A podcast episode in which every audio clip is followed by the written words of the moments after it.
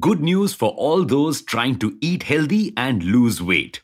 All the fried junk you have may soon become costlier, forcing you to change your diet. But why will fried food get more expensive? Because Indonesia has decided to stop oil exports. Wondering what it has to do with our food in India?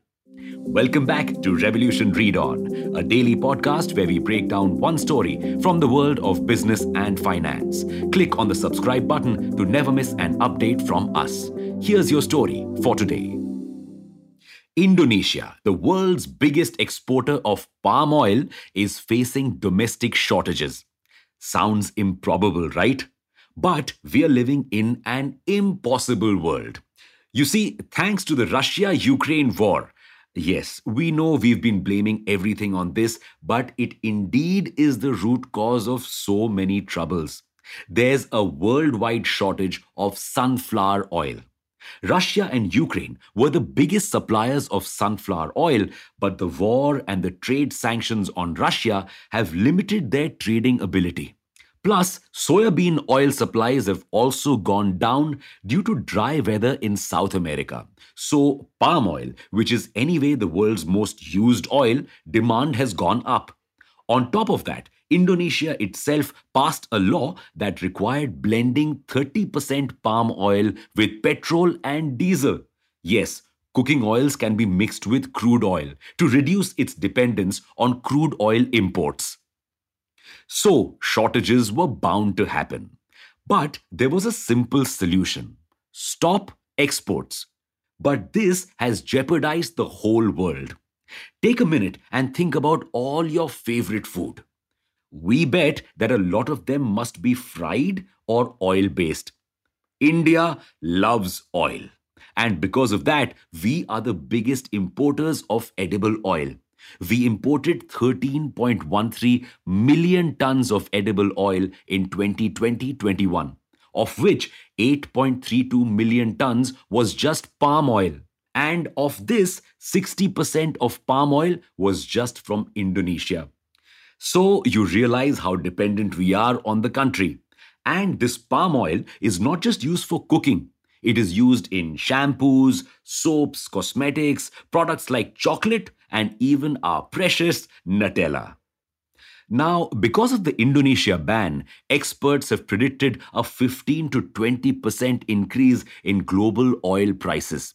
But India probably won't bear the brunt of oil shortages.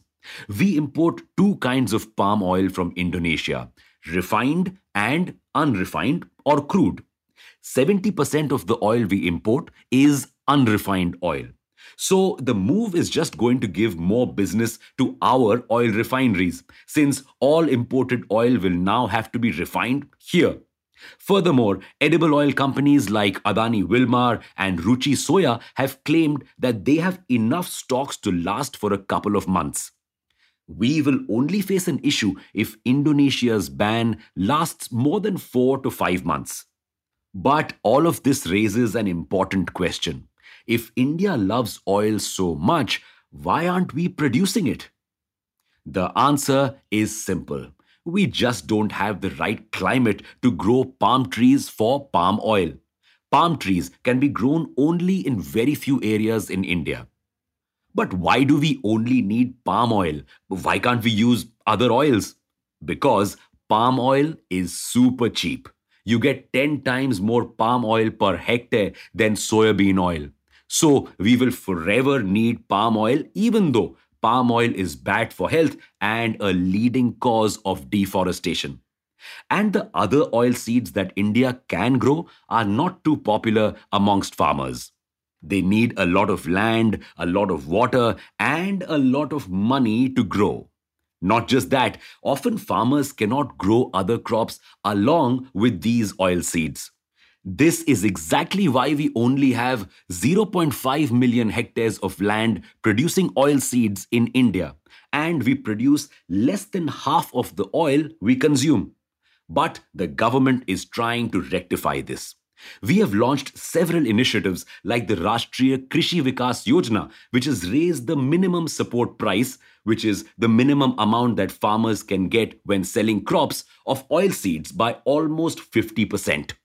Plus, the government has also announced an investment of over 11,000 crore rupees to increase our production of edible oil.